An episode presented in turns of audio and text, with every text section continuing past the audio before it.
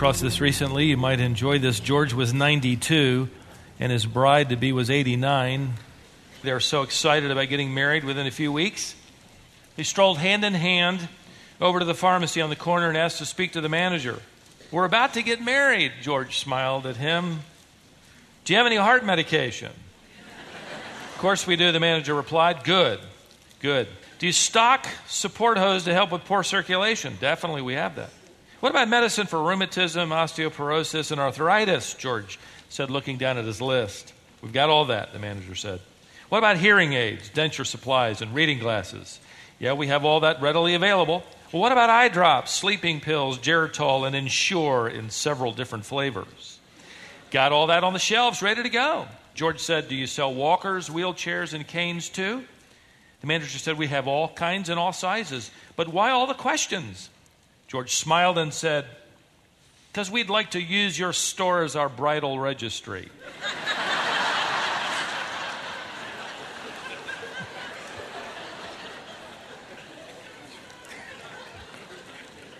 Smart man.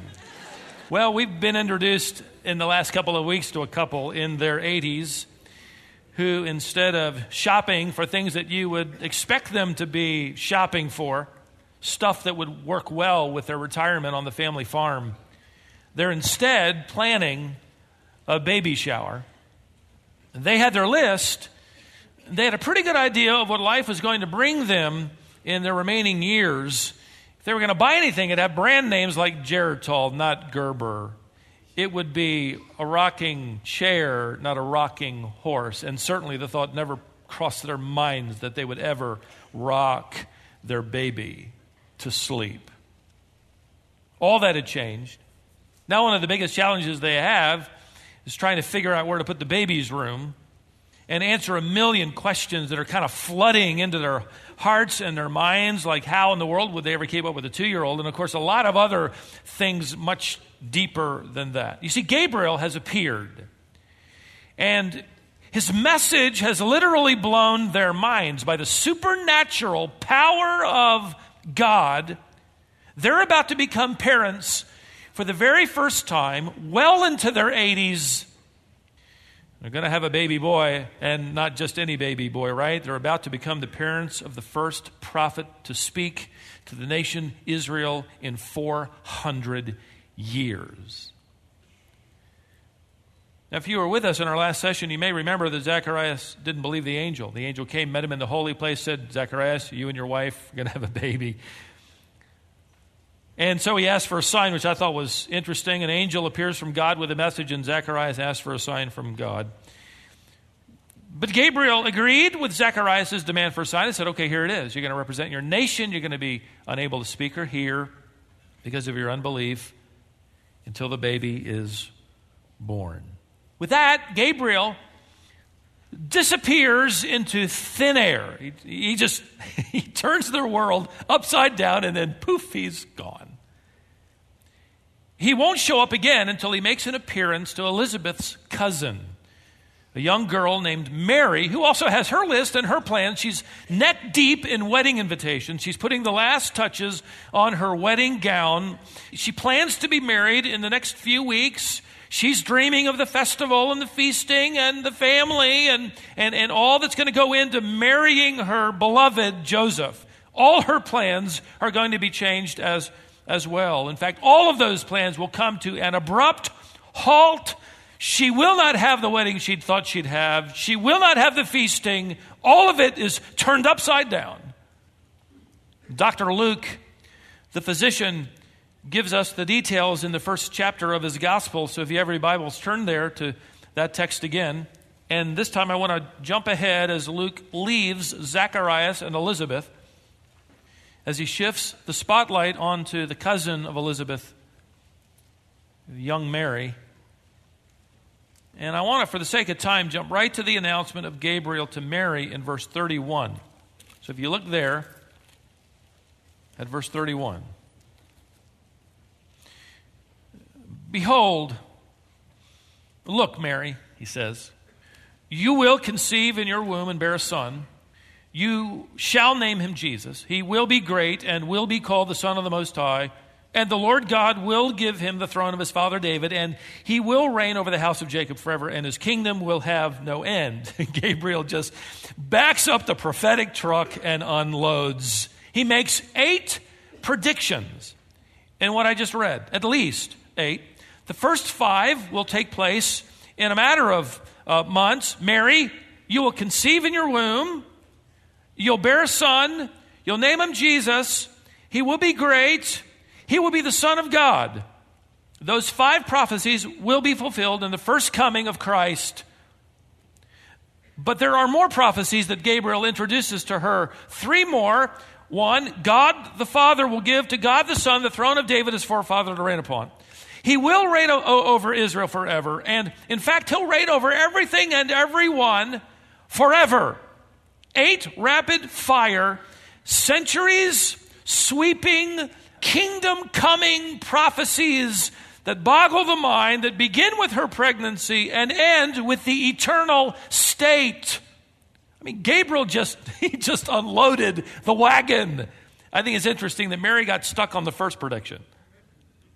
You're going to conceive. I don't think she heard anything Gabriel had to say after that. In fact, her first response will be exactly, to some degree, the same vocabulary as Zacharias. Verse 34, Mary said to the angel, first word, how? How? How can this be since I'm a virgin? You remember Zacharias' response? We studied it last Lord's Day if you were with us. Zacharias said to the angel, look back at verse 18. I love that text. Zacharias says to the angel, how shall I know this for certain? For I am an old man, and my wife, he catches himself here. He doesn't say she's an old woman. She's advanced in years. She's mature. So you need to give me a sign. How are you going to pull this off? Now Mary responds with the words, how? I'm a virgin. The angel gives the discipline of God to Zacharias, but not to Mary.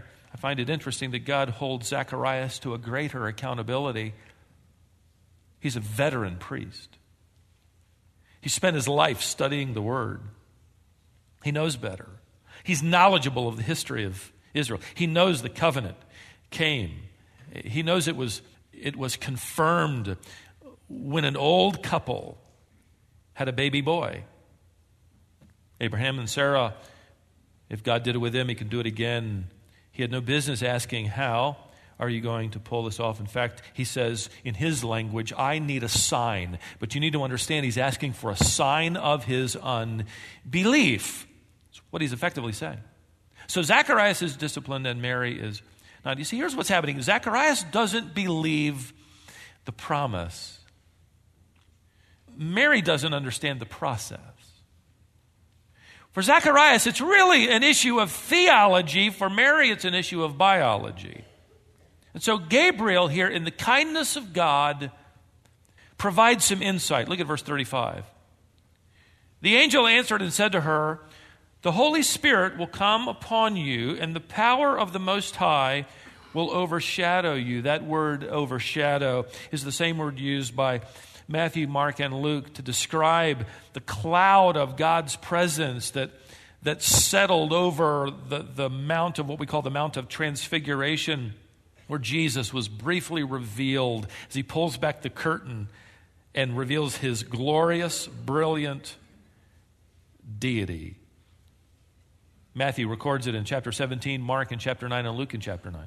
It's also the same idea of the Old Testament description of the cloud that covered the tabernacle when the tent was filled with the glory of God, Exodus chapter 40. Mary, you're going to be overshadowed with the presence of God. Well, that explains it to some degree, but we still don't understand it, do we? Ladies and gentlemen, there are many things in this book I do not understand, but I believe, because the Word of God is true. So Gabriel then kindly, graciously provides in verse 37 what I believe to be personal commentary. It may not even be part of his message, but he's just going to tell her on a personal note, by the way, Mary, nothing will be impossible with God. In fact, literally translated, no word of God is impossible. Nothing that God says is impossible to have fully, clearly, precisely fulfilled. Now, Gabriel here in verse 37 is not just quoting a great verse for us to memorize later. He is speaking as an eyewitness. Mary, you need to know that I know. I've seen it. I'm an eyewitness. Nothing is impossible with God.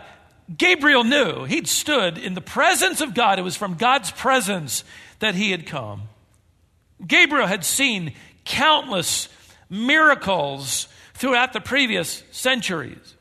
Gabriel had watched at the dawn of human history as the Word of God spoke into existence with spectacular colors. More than 100 billion galaxies, we think. That's all there is.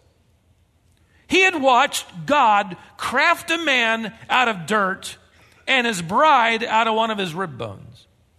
He was there when God created the animal kingdom with all of the DNA information to make them what they would be, yet many of much of that to be discovered by human observation. Gabriel, he's seen the manna fall. He saw the seas parted. He's seen time stand still. He's watched lions' mouths get muzzled and fiery furnaces cooled. Mary, nothing will be impossible with God. I know. I've seen it with my own eyes. I've seen God take the life of the firstborn of every Egyptian unbelieving family, and I've seen him spark life inside the womb of a barren woman. I've seen God float iron to the surface of water. I've seen God bring repentance to an entire pagan nation with a very short message from a prophet who didn't want to be there. I've watched God send a chariot of fire to take one of his prophets home to heaven. I've seen God rip apart the surface of the earth and swallow enemies and bring them to the fires of torment below. I know, Mary, nothing will be impossible with God. I've seen it. I've been there. You can bank on it. Nothing, no word of God is impossible to see fulfilled. And so God, he tells Mary, is going to overshadow your womb. He's going to bring one of your eggs by his divine touch to life, and he's going to turn your womb into a holy of holies so that that offspring will be fully man and fully God, capable of living a perfect life, which then allows him to be the perfect and final sacrifice. And then, Mary, thanks to you and your egg and womb, he'll be fully flesh and blood. He'll be able to be touched with the feelings of our infirmities. He will be able to do what God cannot do, and that is he will be able to die. That's all going to come true. And Mary responds wonderfully. Verse 38, she basically says, okay, here I am. I'm all yours. She's effectively saying, I'm going to present my body to God, a living sacrifice, holy and acceptable. That's the most reasonable thing I could ever do in my worship of God. Now, what Gabriel says next is gracious. The Word of God is going to condescend to match the heart and the experience of a girl who's probably no more than 15 or 16 years of age. Look back at verse 36, what Gabriel has said. And look, Mary, even your relative Elizabeth has also conceived a son in her old age. I mean, wonderful things are happening, unexplainable things. She who was called barren is now, and she's 6 months pregnant. You should see her. See, Gabriel just so happens to drop Mary's cousin's name into the mix. Here's what I believe is happening. I believe Gabriel, in the grace of God, is hinting at what she'll pick up on. He's saying, Mary, you need somewhere to go. And you need to go there soon. Your reputation, as Mary, I'm sure, understood, is about to be destroyed. You're unmarried and about to show.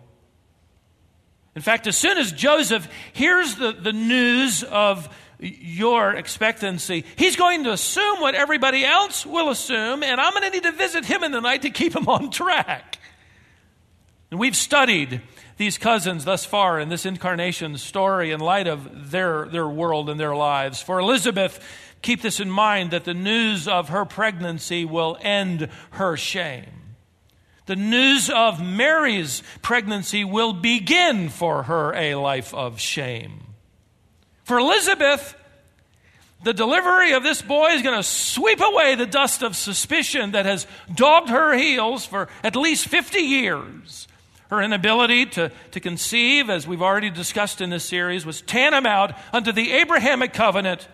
That was tantamount to God's displeasure, not in the new covenant where we are today. Her pregnancy then will end her shame. It will restore her reputation. But for her cousin Mary, her pregnancy will destroy her reputation. She's going to begin a life of shame. She's going to live under the clouds of suspicion. People will assume that she is certainly under the displeasure of God. In fact, when Jesus introduces himself in ministry, the religious leaders throw that back at him, and they basically say, your mother was sexually immoral. They say to him, look, we, unlike you, we were not born out of fornication. She never lived that down. Can I pull off on the side of the road just long enough to make a point or two about how serving God for one woman is about to become an extremely joyful thing, and serving God for another is about to become a very painful thing. Elizabeth's world is about to be put together. Mary's world is going to fall apart. She and her husband are going to end up on the run for their lives, for the life of their little boy. Death will follow the announcement that he's going to be born. I can't help but wonder how many of us will serve Christ as long as he puts everything together.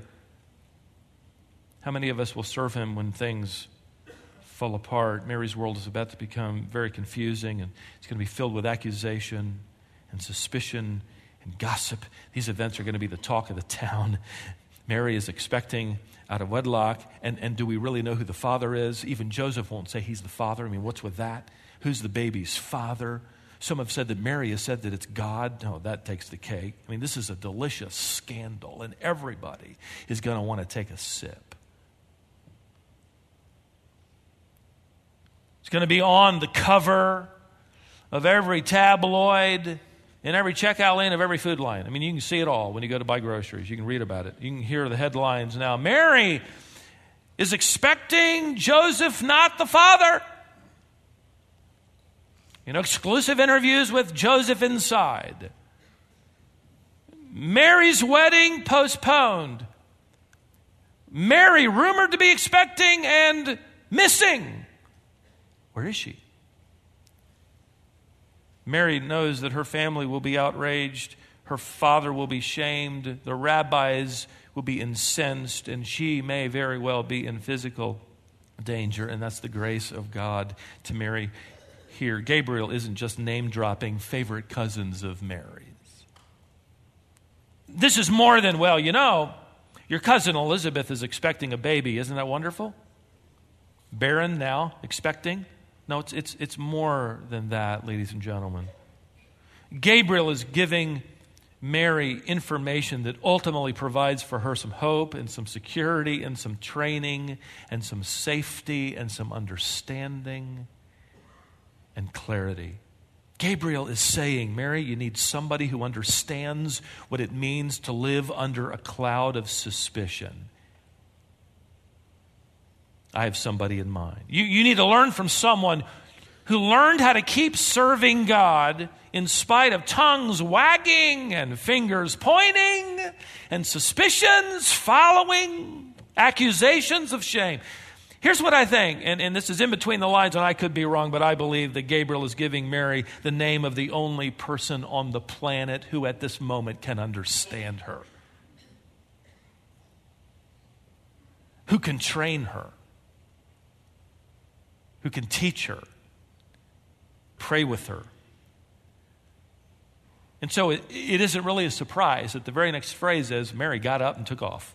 Verse 39. Mary arose and went with haste to the hill country, to a city of Judah, and entered the house of Zacharias and greeted Elizabeth. This is a 100-mile journey, 3 to 4 days. There's no mention of a family member along, a custodian, a chaperone, a guide. She, as we would say, up and leaves here in North Carolina. She takes off. And the construction of this language indicates that she's running. She may be running away. She's going to where Gabriel has told her something else is unusual happening there. She'll understand. Oh, by the way, if Mary had anything to hide, the last place she would go on the planet is to the home of a priest whose duty it was to uphold the law. She doesn't have anything to hide. She just has a lot to learn, and apparently she's alone. And suddenly, here she is in the doorway, unannounced, unexpected, saying, "Hello, Elizabeth." Verse 41. When Elizabeth heard Mary's greeting, the baby leaped in her womb, and Elizabeth was filled with the Holy Spirit, and she cried out with a loud voice. She's shouting, "Blessed among women are you, and blessed is the fruit of your womb, and how has it happened to me that the mother of my Lord should come to me? I'm in the presence of my Lord." Now, you need to understand these are Old Testament times, even though you're in the New Testament. The New Covenant begins with the descent of the Holy Spirit, the creation of the church at Pentecost. These are Old Testament times. The Holy Spirit anointed people. He did not indwell them. The indwelling will take place in this era, this dispensation we call the church age. This would be unique, of course, to us. In the New Testament, he came and he stayed. We're not praying for the Holy Spirit to come. He came. He hasn't gone anywhere. He indwells the growing bride of Christ. Every member, immediately upon conversion, is indwelt by the Spirit. You were all baptized by means of the Spirit into the body of Christ, 1 Corinthians 12:13. Every believer has been Spirit baptized. So if anybody asks you, have you ever been baptized by the Spirit? You can say yes, because you have been. The Spirit came, you didn't get a leg, an arm, a torso, you got the whole person. He indwelled you. But in the Old Testament, he would come and go. He would come and anoint, like he did with King Saul, and then he'd leave. This is David praying, "Don't take your Holy Spirit away from me." Something a believer never has to pray. So in this context, the Holy Spirit is immediately anointing Elizabeth with his inspiring presence so that she bursts out with this amazing declaration. And Zacharias, by the way, representing an unbelieving nation, unable to speak for God, join in, stands there watching. No doubt rejoicing, by the way. Why? Because for both of them, a big piece of the puzzle has just dropped into their lap. They had been given the message from Gabriel that their son would be the forerunner of the Messiah, which then begs a big question. Where's the Messiah that our boy will introduce? I mean, if our son is going to introduce to the nation the Son of God, where is the Son of God? How will he manifest himself? How is our boy going to recognize him? Where will he come from? Has he been born yet? Is he going to be born? How's this work? And all of that is answered on the porch when Mary simply shows up and says, "Hello." Immediately, Elizabeth turns around and says, effectively, "Oh, this is it. I understand now. It's coming together. You." She doesn't know that Mary's expecting. She hasn't heard from Gabriel about Mary. But as soon as she hears her greeting, she turns and says, "Oh, I get it now. You're carrying the Messiah. I'm in the presence of my Lord." And all that by her simply saying hello. Now, if that isn't enough of a moment, to remember. Did you notice what preborn baby John does? Elizabeth summarizes it in verse 44. This is wonderful here. For behold, Elizabeth says, when the sound of your greeting reached my ears, the baby, my baby, leaped in my womb for joy. He leapt for joy. Are you sure? Well, a mother knows the sensation of when her baby delivers a kick. Here, feel here, it's kicking. Oh, wow. Glad that's you and not me. I mean, that's wonderful, honey. Wow. She knows when the baby turns over, when it seems agitated. Mother knows that sensation. John is only 9 inches long right now at this moment. He weighs about 1.5 pounds. His skin is translucent, but he still has fingerprints and toe prints, his heart beating away, eyes opening at times to gaze into the watery blackness of his security.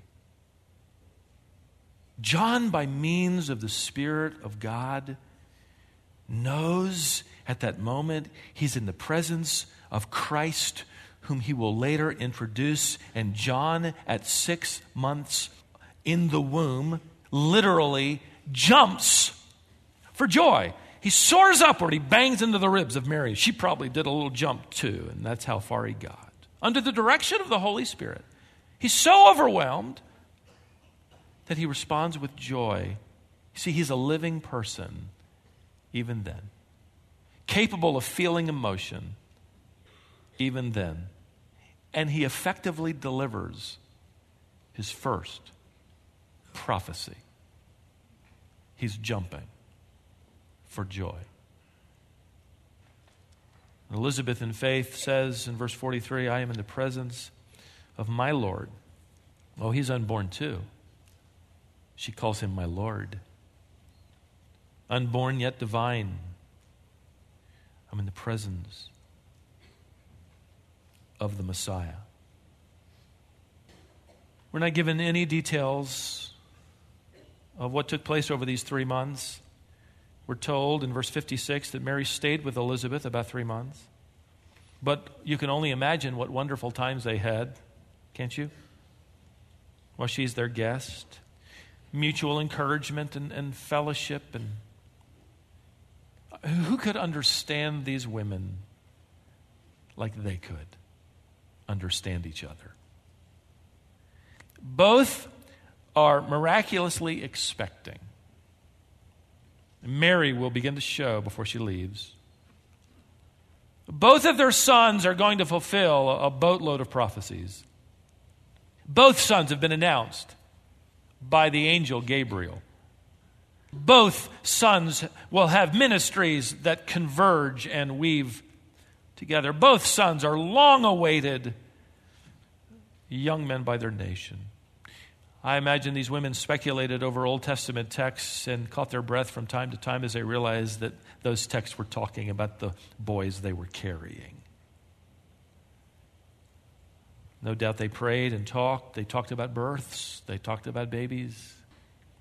Very, very helpful, no doubt, to Mary. In fact, verse 56, where it tells us that Mary stayed with Elizabeth, and it says about 3 months before returning to her home. I'm grateful for one linguist who points out that verse 56 is a summary verse that informs us that Mary did eventually go home.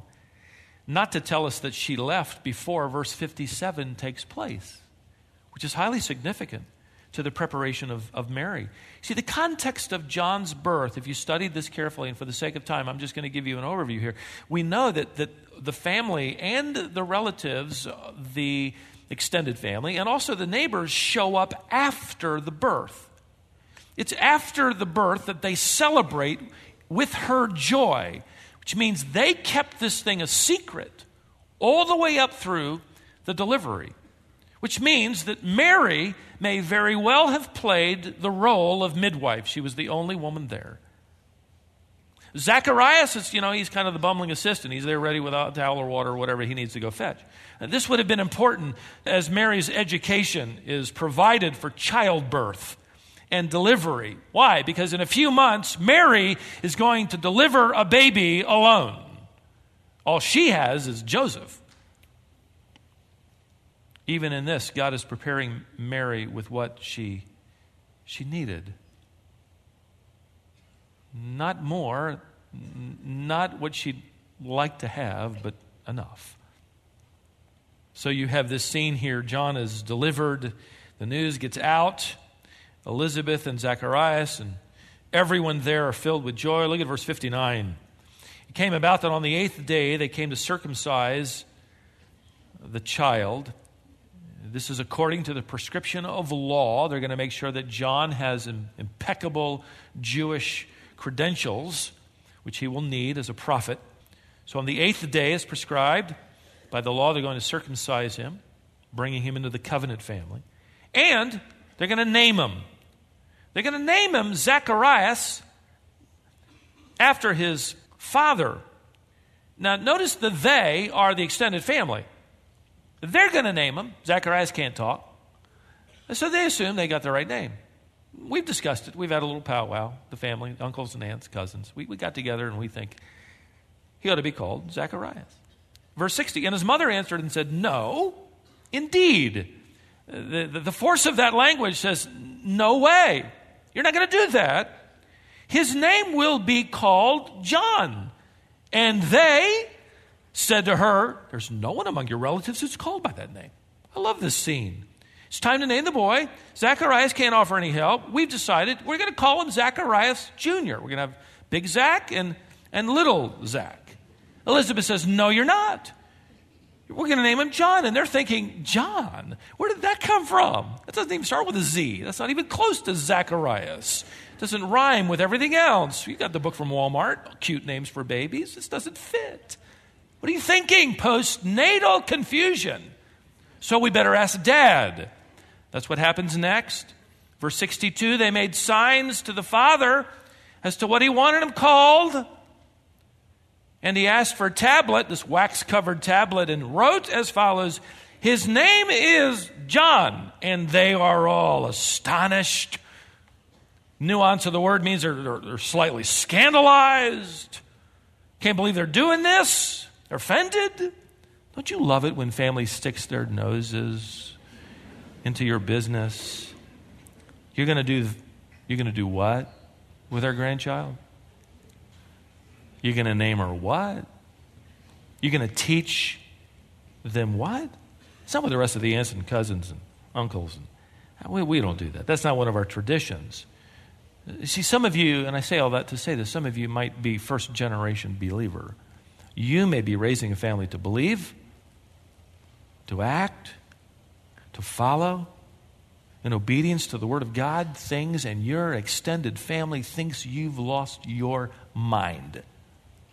Are you crazy? Stay at it. Keep it up. I know it's not easy, but follow the Word of God. You see, they're all bent out of shape because this little miracle boy isn't going to be named after one of them. It's a bigger thing than that. He's not going to carry on the family name, which would have been the custom. You name him after your father or grandfather, depending on if your forefathers were noteworthy. Certainly, he's the son of a priest, faithfully serving God for 50 years. He's not going to carry on that name. Listen, here's the great story behind just this naming. He is there. His ministry will be there to introduce someone who will give to everyone who believes in him a new name. In fact, it's going to be a new family, too. John means the grace of God. Oh, by the way, that's how you get into the family. That's how you get your new name, Christian. See, he's there to introduce something totally new. And all of a sudden, after Zacharias writes on that waxed tablet, his name is John. In obedience to the Word of God, verse 64 tells us that he began to speak. His tongue is loosed. He begins to speak in praise of God. And fear came on all those living around them. And all these matters were being talked about in all the hill country of Judea. I'll bet they were. I mean, you've got everything. You got a surprise pregnancy. You got a priest unable to to speak or hear. You've got a lengthy visit by an unmarried cousin, and I believe she's showing. And you've got talk of prenatal prophecies and angelic visitations, and you got plans turned upside down. And have you heard about that couple? Have you heard about their world? Have you heard how everything has changed? Well, let me tell you.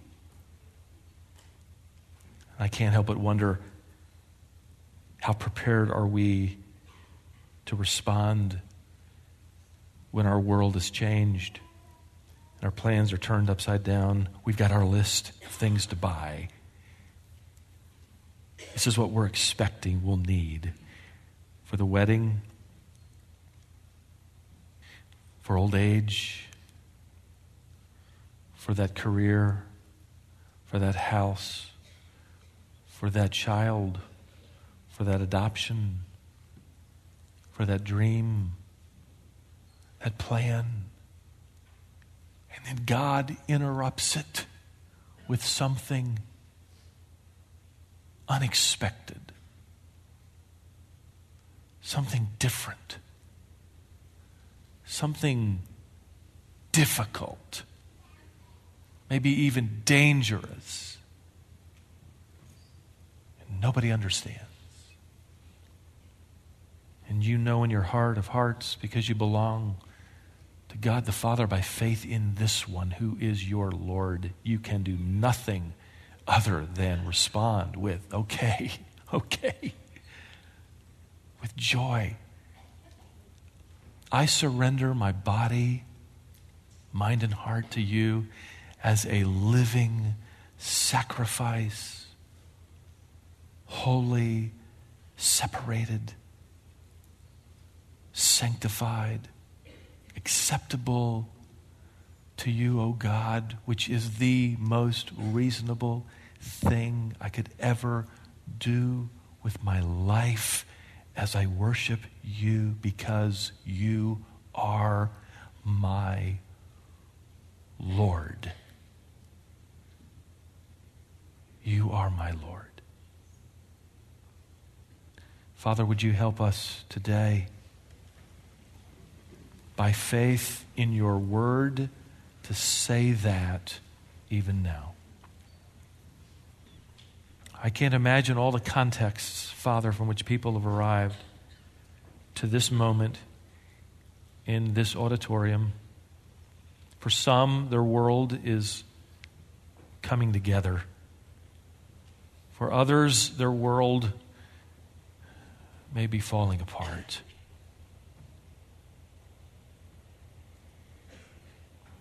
We have Elizabeths in here, and we have Marys in here. We have Zachariases in here. We have Josephs in here. Help our lives and our testimonies, Father, to not be that which represents unbelief, but that which represents surrender. And we're reminded today that it is that life that experiences the greatest joy. For independent of circumstances, we are simply in awe that we are inhabited by the Holy Spirit, and by virtue of His inspiring and illuminating presence, we can say also, you, Lord Jesus, are indeed our Master, our Messiah, and our Lord. Let's close with this benediction, singing praise to Him. Oh, come, let us adore Him. Oh.